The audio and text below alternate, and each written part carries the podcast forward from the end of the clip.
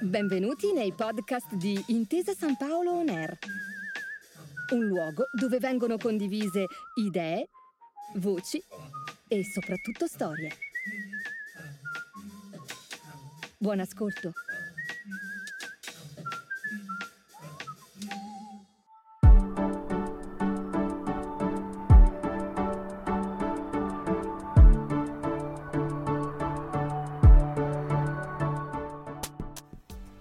Benvenuti a Media Ecology, un podcast di Intesa San Paolo On Air dedicato al sistema dei mezzi di comunicazione, a come sono costruiti, a come influenzano la società. Io sono Luca De Biase. Scrive Antonio Nicita, economista, ex commissario Agicom e oggi membro del Regulatory Scrutiny Board della Commissione europea. Cito una delle parole che ci ha più accompagnato in questi ultimi anni è stata disinformazione. Non si tratta soltanto di singole notizie false o fake news, ma di strategie ben organizzate, di falsità ripetute, disegnate per essere credibili e credute, per polarizzare il dibattito pubblico, per definire le priorità dell'agenda politica, per alimentare sfiducia nei confronti delle istituzioni, della conoscenza, del modo in cui il sapere scientifico progredisce.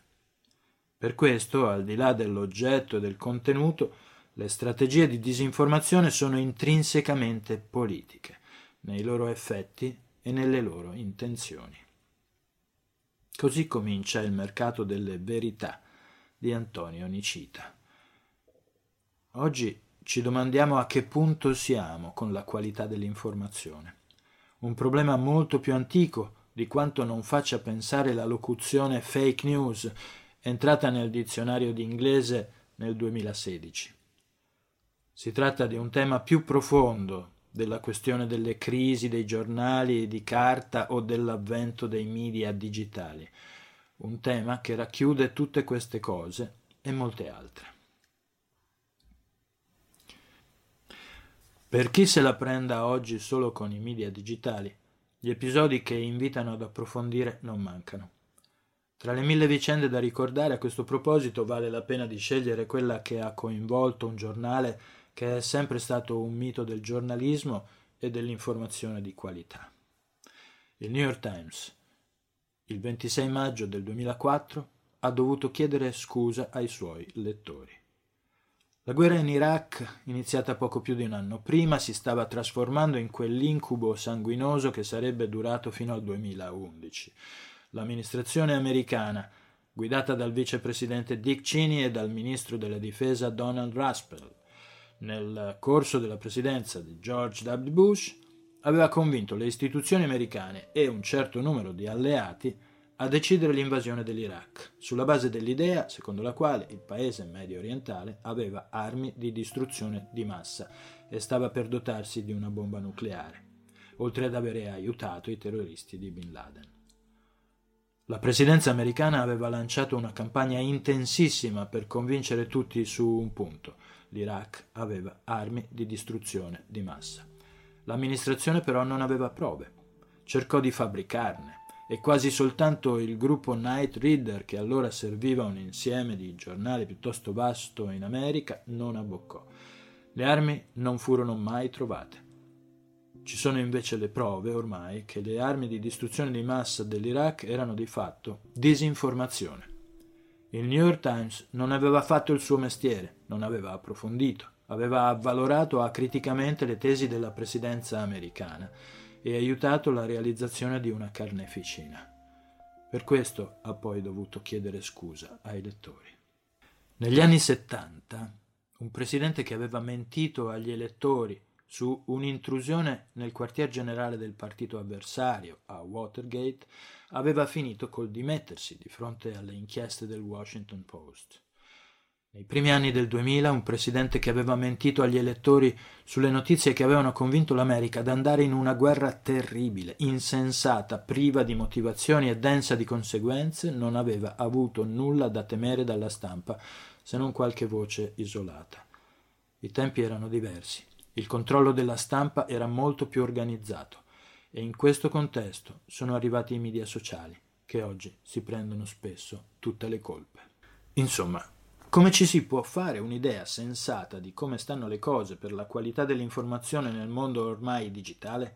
Da un lato le grandissime innegabili opportunità offerte da Internet per migliorare l'accesso alla conoscenza, dall'altro la diffusione di disinformazione, odio, banalità che popolano oltre misura i social network. Che idea ci possiamo fare di questa questione in una prospettiva ecologica? Ripartiamo dal 2016. La campagna referendaria nel Regno Unito per restare nell'Unione Europea o uscirne. Campagna presidenziale americana. Ricordiamo le notizie che circolavano. In Gran Bretagna si parlava di questo. L'Europa vuole regolare la curvatura delle banane. Il Regno Unito manda 350 milioni di sterline alla settimana a Bruxelles. La Turchia sta entrando nell'Unione Europea e decine di milioni di turchi vogliono immigrare nel Regno Unito. Si trattava di fake news che molti elettori inglesi hanno invece ritenuto vere e in base alle quali hanno scelto per cosa votare al referendum del 2016 per restare a uscire dall'Unione Europea. Un'inchiesta dell'Economist ha raccolto la quantità impressionante di notizie false che sono state diffuse dai media britannici durante la campagna per il referendum. Notizie false online, notizie false nei tabloid, qualche volta riprese dai media tradizionali, e quindi alla fine tornate ingigantite e legittimate sui social media. Come mostra Ethan Zuckerman, specialista di media civici, le notizie false che si diffondono di più sono quelle che nascono e in qualche modo acquistano una certa accelerazione sui social, vengono poi riprese da media tradizionali come i giornali e le televisioni e a quel punto, come per un effetto valanga, tornano ai social con una forza moltiplicata, riuscendo alla fine a raggiungere un pubblico molto vasto. Sempre nel 2016 le notizie false hanno segnato la campagna elettorale per il nuovo presidente degli Stati Uniti.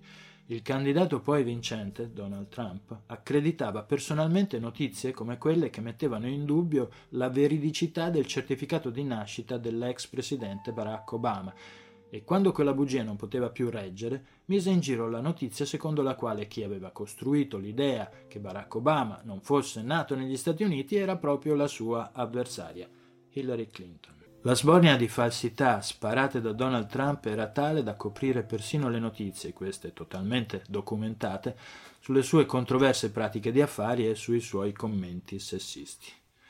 Il concetto di post-verità è entrato nei vocabolari in seguito alla quantità di false notizie che hanno accompagnato le campagne per il referendum britannico e le presidenziali americane del 2016. L'ecosistema dei media è pervaso da informazioni di dubbia qualità generate da molte diverse fonti, allo scopo di sfruttare le caratteristiche strutturali dei social network e delle piattaforme più popolari per ottenere vantaggi di diverso tipo. E Internet, che doveva servire a garantire un miglioramento nell'accesso della conoscenza, in realtà non si è rivelata la macchina che automaticamente aumentava la verità in circolazione. Tim Berners-Lee si è accorto che era un errore pensare che una tecnologia potesse risolvere un problema così complesso come la qualità dell'informazione. Nella media ecology i temi sono tutti collegati tra loro, è difficile trovare una ricetta e un'unica modalità per risolvere il problema. Del resto gli incentivi economici e politici alla diffusione di disinformazione sono molto forti. Talvolta le notizie false sono originate da aziende che sfruttano i pregiudizi di una parte del pubblico per ottenere vantaggi economici. Queste aziende pubblicano informazioni che danno ragione alle convinzioni di certi gruppi di persone nella speranza che queste le apprezzino e le rilancino o addirittura le commentino. Quando queste notizie conquistano l'attenzione di una quota di pubblico significativa, allora entrano in gioco gli automatismi delle piattaforme che ne moltiplicano l'impatto. Le piattaforme sono quasi sempre dotate di algoritmi di raccomandazione, che tra l'altro rilanciano le notizie emergenti a tutti gli utenti che hanno comportamenti e convinzioni compatibili, contribuendo a rendere quelle notizie ancora più popolari. Ovviamente senza tener troppo conto la veridicità di quelle notizie. Grazie poi ai modelli di monetizzazione dei contenuti offerti dalle varie piattaforme, le aziende che producono notizie popolari riescono a guadagnare parecchi soldi. Diverse inchieste giornalistiche hanno mostrato come la produzione di notizie false fosse una pratica economicamente conveniente quando queste venivano rilanciate nei social media, conducendole a conquistare molto traffico. Si scoprì per esempio che alcune microaziende della Macedonia del Nord producevano notizie false gradite all'estrema destra americana e tali da generare un considerevole fatturato sui social network. Naturalmente, nel tempo le piattaforme hanno imparato a contrastare le notizie false e i falsari hanno dovuto imparare a mimetizzare le loro notizie in modo tale da farle apparire verosimili.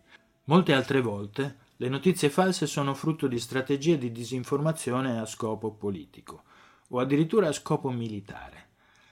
Le indagini sull'origine russa o cinese o nordcoreana di certe epidemie di notizie false restano sullo sfondo, spesso considerate come forme di guerra digitale e disturbo del corretto svolgimento del dibattito pubblico nelle democrazie occidentali. Ma ovviamente ci sono anche le falsità di origine occidentale e le loro logiche possono essere politiche, ideologiche o economiche. La storia non finisce qui, ovviamente. L'ecologia dei media può essere migliorata? È un compito delle istituzioni? Oppure quello che serve è che ciascun cittadino dia un contributo? La Media Ecology ci insegna almeno ad andarci piano con le facili ricette e a considerare pienamente la complessità dell'argomento, ma indica anche qualche strada per il miglioramento. In fondo l'ecosistema fisico è a sua volta complesso, ma come sappiamo può essere migliorato. C'è un'ispirazione comune tra l'ecologia dei media e l'ecologia tout court. Grazie per aver ascoltato Media Ecology, il podcast di Intesa San Paolo On Air dedicato al sistema dei mezzi di comunicazione. Io sono Luca De Biase. Appuntamento alla prossima puntata. Grazie per aver ascoltato i podcast di Intesa San Paolo On Air. Al prossimo episodio.